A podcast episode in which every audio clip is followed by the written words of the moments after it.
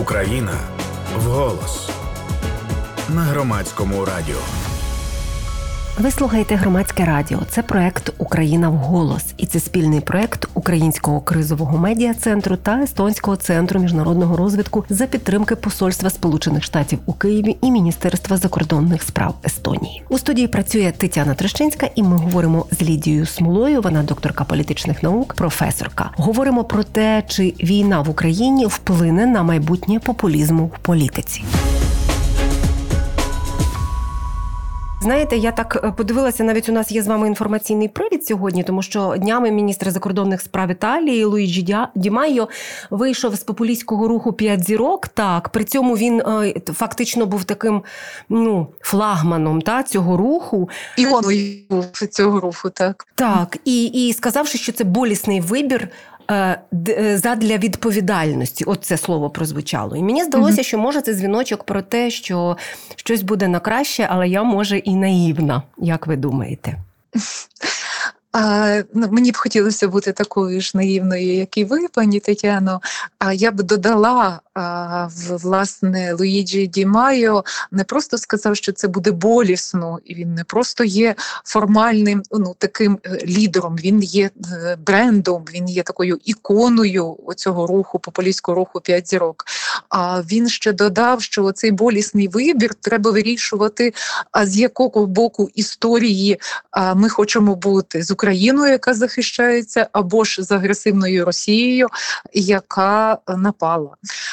Кажучи про те, я би ще тут додала ще один такий дзвінок, так який дає наївність нашу з вами, таку підпитувати може її.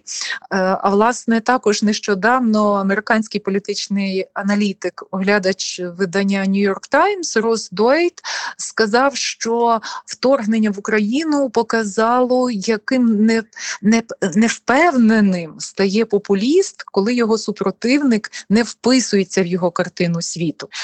А, І тому популісту стає незатишно і він шукає опори. І я би тут хотіла сказати, що е, війна вплине, але кажучи про популістів, знаєте, як науковець хотіла б трішки відійти е, до певних кілька теоретичних речей, сказати, що було би розуміння. Так?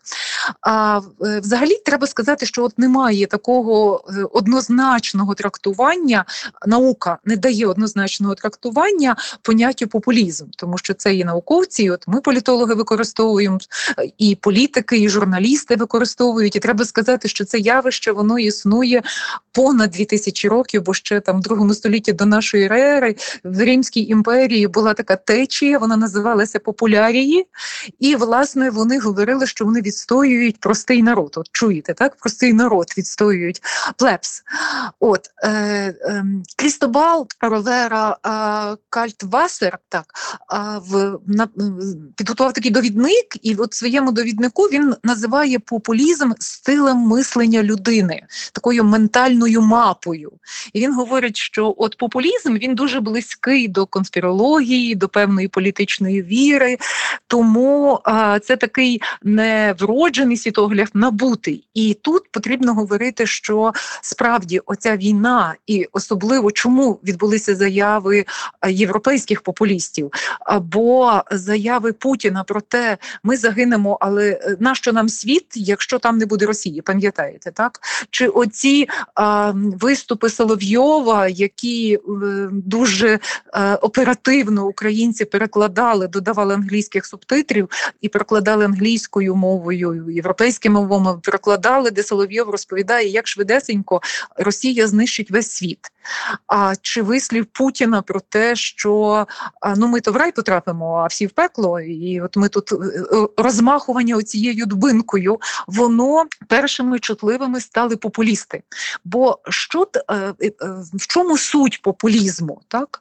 Популісти базуються на таких двох дуже сильних, що їм дає існувати вже понад 2000 років, так? двох сильних посилах, таких двох сильних приємах Це перше. А популісти завжди розповідають про те, що народ є дуже розумний. Ну от сила народу. Народу ж приємно чути, коли про них кажуть, що вони розумні, так і особливо цей і простий робити для народ. цього нічого не треба, правда? Власне, ні вчитися, ні працювати, ні робити. Ну, взагалі нічого не потрібно. А їм зразу кажуть, що він е, розумний. І от тут, знаєте, на лекціях завжди підкреслюю, нема поняття простий народ. От мені буквально вчора там написали, що я там виступаю проти простого народу, бо там от критикуємо там певного певну постать. Так нема простого народу. Це уявна спільнота.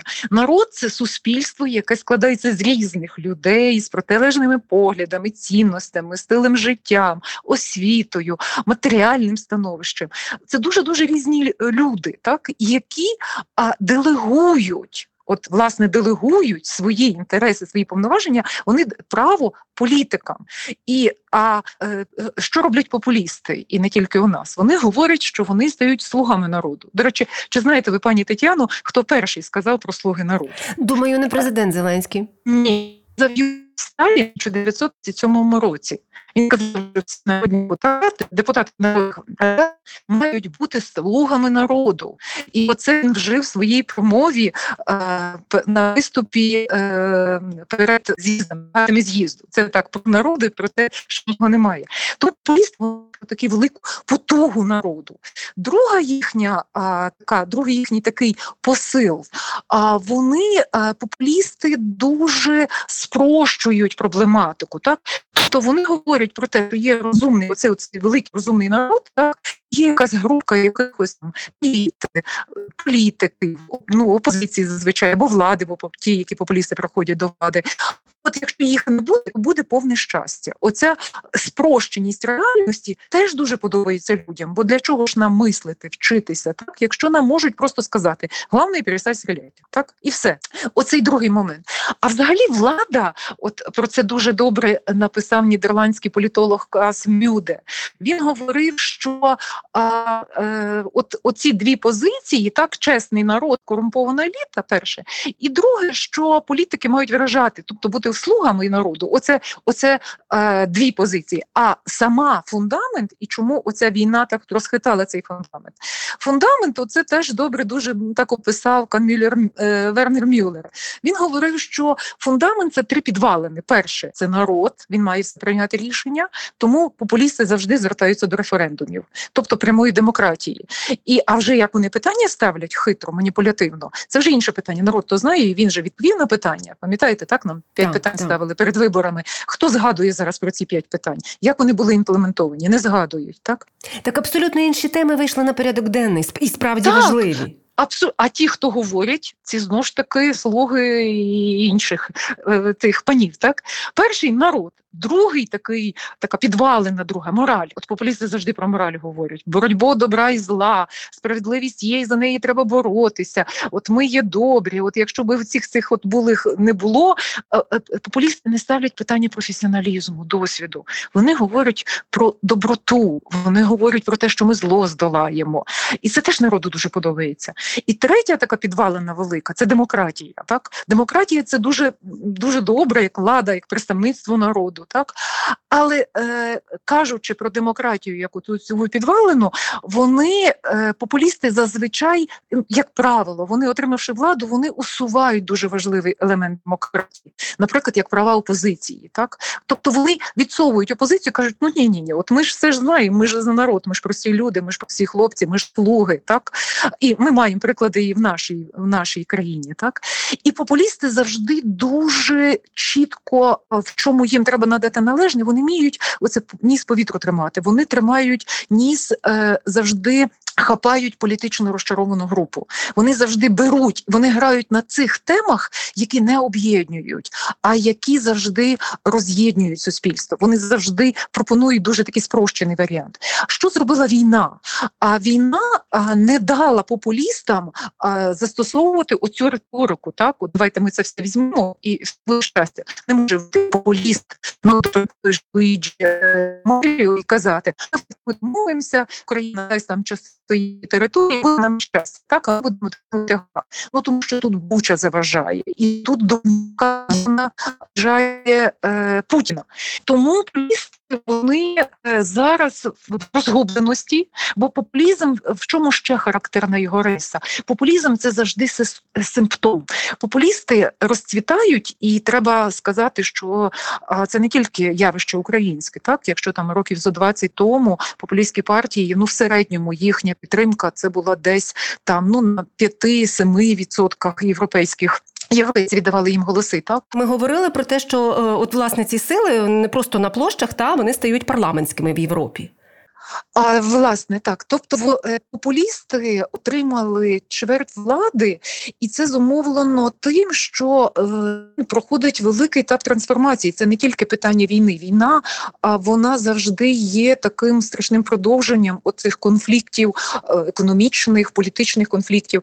А популісти е, говорять про кризу. Ну, ми маємо ми говоримо про освітню кризу, не тільки в Україні. Так ми говоримо про трансформацію нашої соціальних взаємин, про віртуальність, яка війшла в наше буття, про е, таку велику проблему, як втрату приватності, так бо ці соціальні мережі, і все інше. Тобто е, світ змінюється, традиційні політики не встигають, і популісти підхоплюють, пропонуючи, е, пропонуючи в тому, що вони вирішать ці питання. І головна загроза радикальних популістів ну не тільки в економічному політичному хаосі, про що там багато про що багато писали е, науковці, так а в тому, що вони е, е, руйнують, доруйновують у ці державні соціальні інституції, які і так тріщать. От я вам дам такі два маленьких приклади стосовно українського популізму в час війни. Так ви говорили.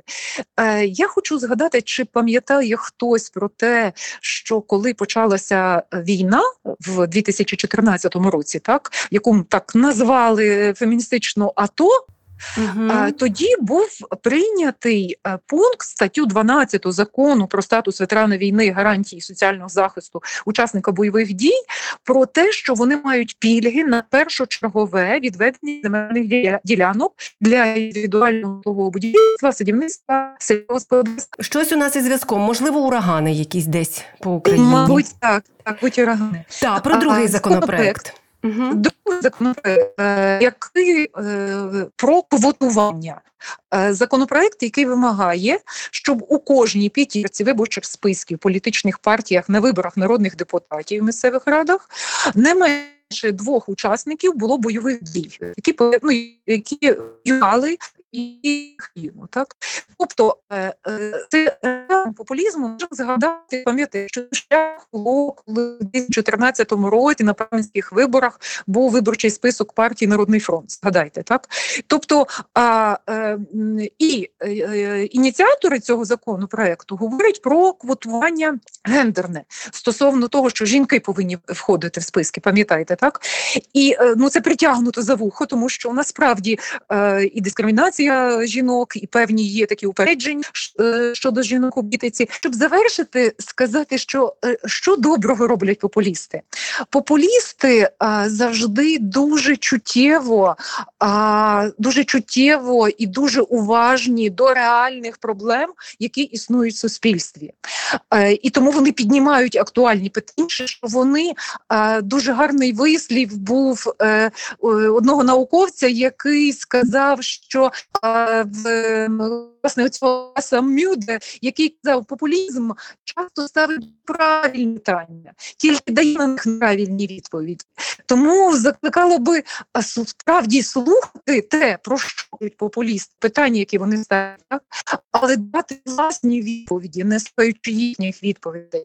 І е, якщо сказати, чи змінилося власне цей популізм і війна, то е, війна завжди е, зумовлює таке вимушене розлішення е, народу цього про який ми говорили сьогодні. Так виборця, який дивиться, аналізує. На жаль, не кожного виборця, і е, тому популісти будуть, бо вони вміють е, напуття е, але попусти, які не виконують свої обіцянки, змушують принаймні частину виборців, частину суспільства брати на себе відповідальність і оцю е, ідею прекрасного життя, є про яке обіцяють попусти, своїми руками. Тому популізм як ментальна мапа буде зазнавати змін, які будуть зв'язані з війною, її загрозами, викликами і тим досвідом, і тими змінами, які в нас відбуваються, і загалом у світі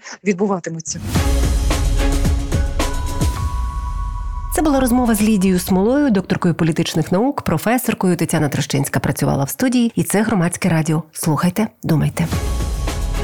Україна в голос. Спільний проєкт громадського радіо і українського кризового медіа центру.